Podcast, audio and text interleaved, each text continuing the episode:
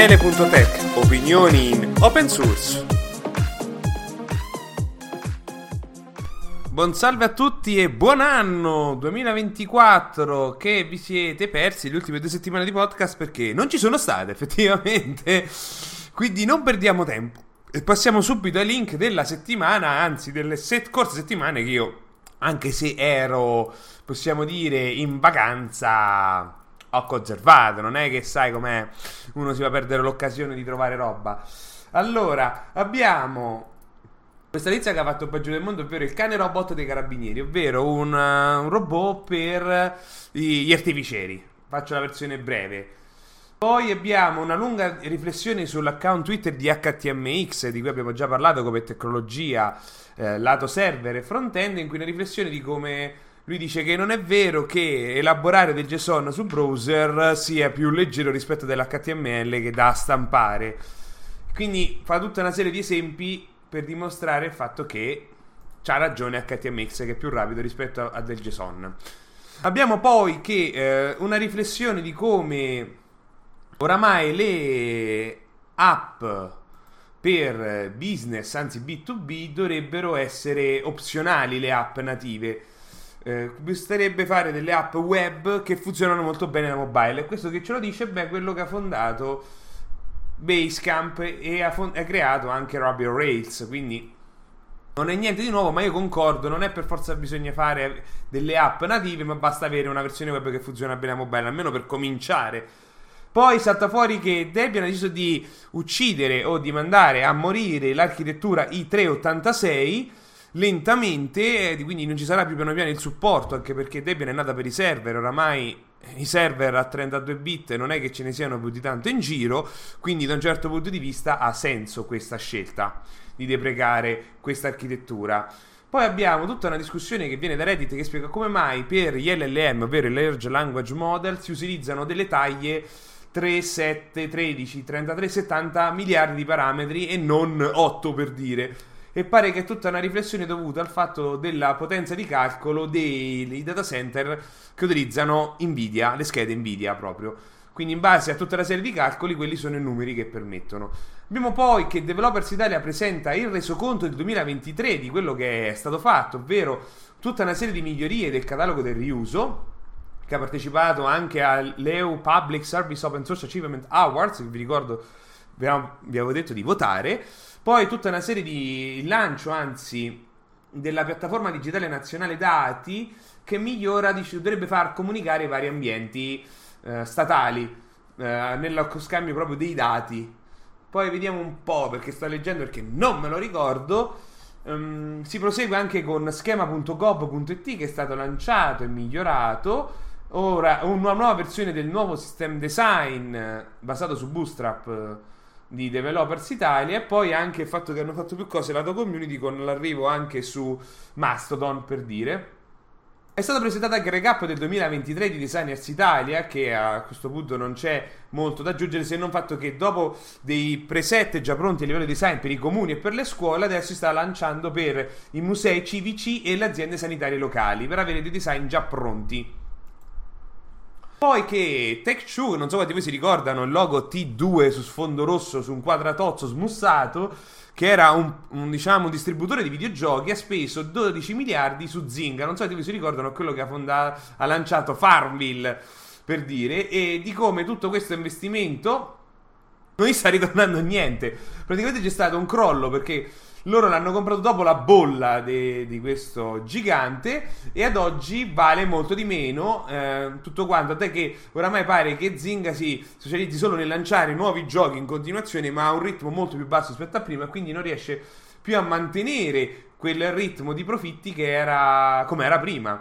Quindi in questa riflessione qui potete approfondire e vedere tutto quell'altro che sta succedendo sul tema Zinga, su cui credo che non valga la pena aggiungerci e dedicarci altro tempo. Abbiamo poi che Hyperloop, eh, che è la compagnia di Musk che doveva realizzare dei sistemi di alta velocità su questi tubi eh, sotterranei dove veniva la, proprio sparato, diciamo, la carrozza eh, Hyperloop One sta chiudendo, chiudendo e quindi stanno vendendo tutti gli asset, quindi l'azienda pare che non sta tanto bene perché non funzioni tanto bene. I dettagli non mi interessano granché. Abbiamo poi che c'è una vulnerabilità in WhatsApp che è possibile eh, fare dei finti link sfruttando dei siti alternativi come Instagram che hanno dei redirect per la URL e fingere e far permettere all'utente di cliccare sul link che lui vede l'icogina di Instagram ma in realtà manda a un altro sito. Tutto questo è possibile ed è molto semplice farlo eh, proprio tramite una URL e ad oggi questa correzione non è stata corretta perché eh, loro dicono che non è eh, un bug o un problema, tanto che la, la situazione è attuale ed è brutto brutto. Poi abbiamo dallo stesso hacker un'analisi di come è riuscito ad hackerare dei router di un provider israeliano per sbloccarli e a quel punto eh, accedere al bootloader e poterci fare quello che gli pareva.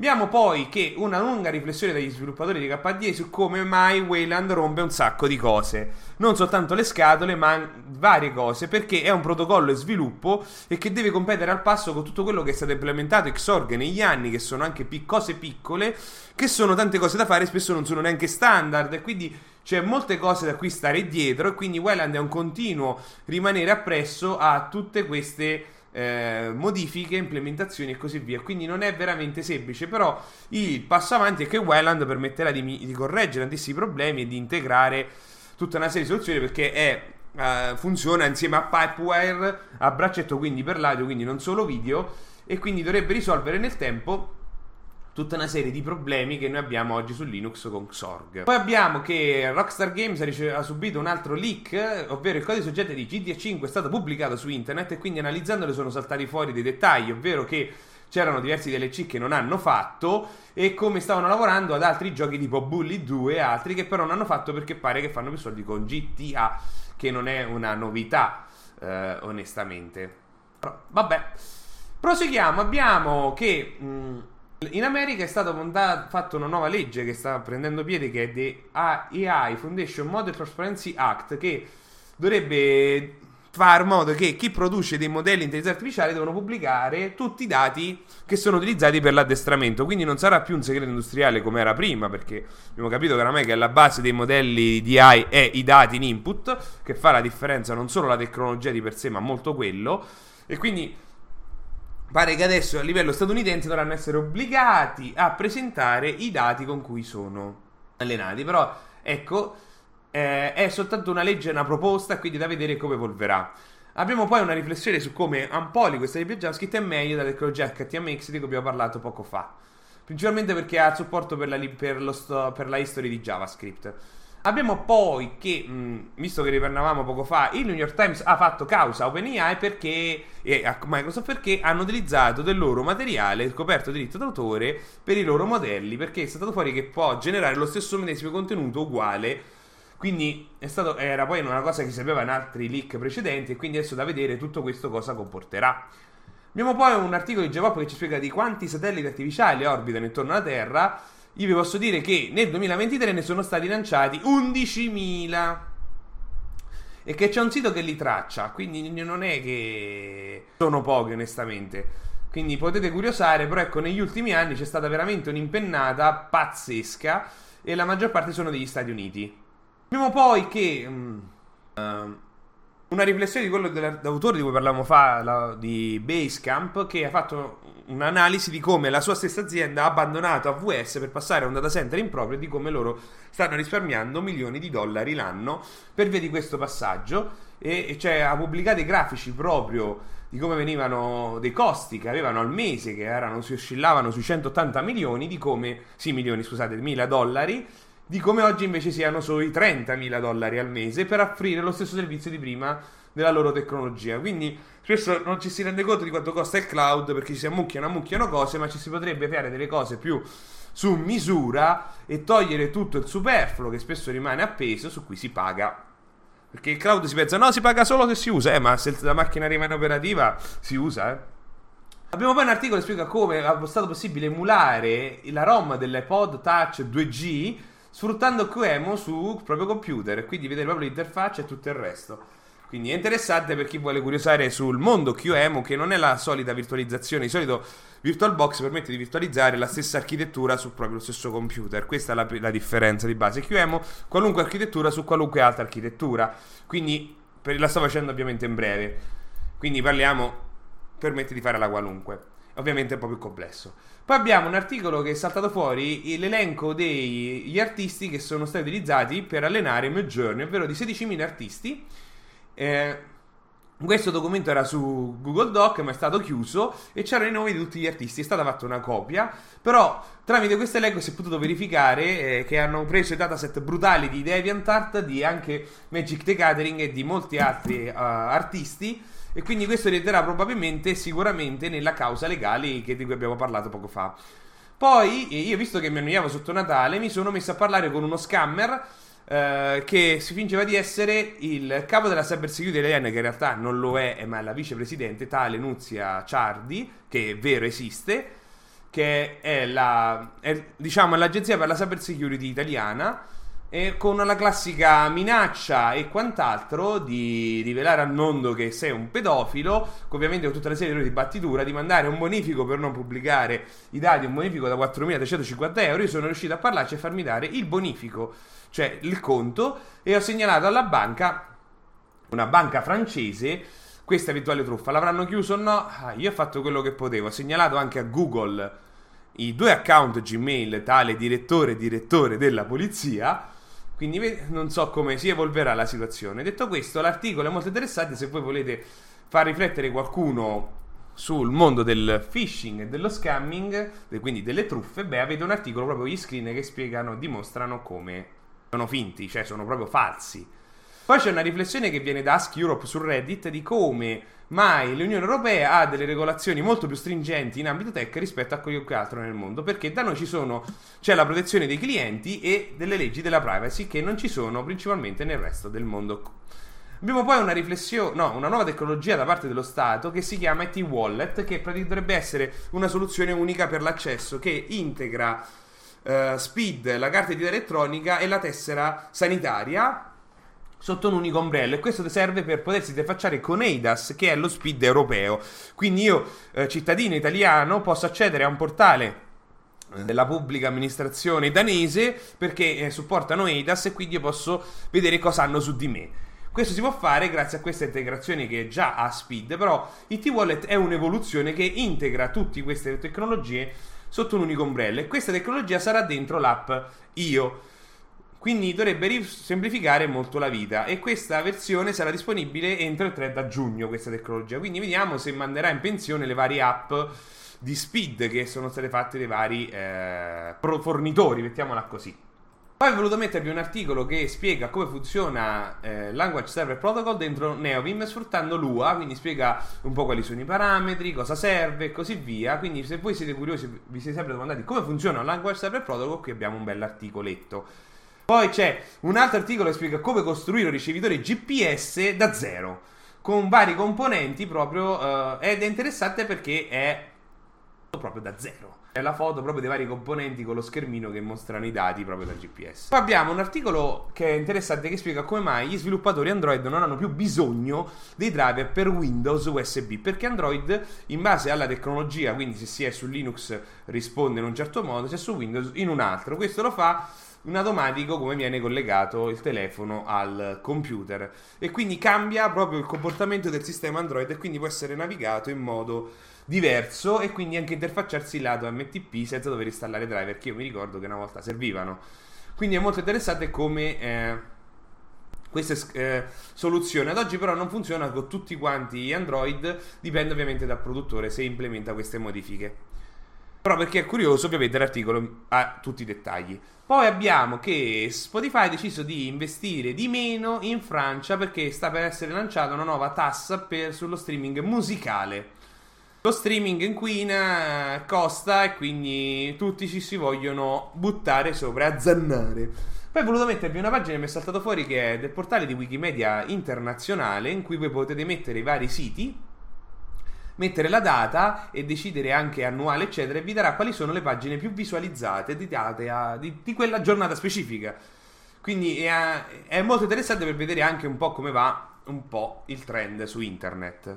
Abbiamo poi un articolo che fa un recap di vari LLM che possono girare su Linux, anche con vari screen e spiegano le varie differenze.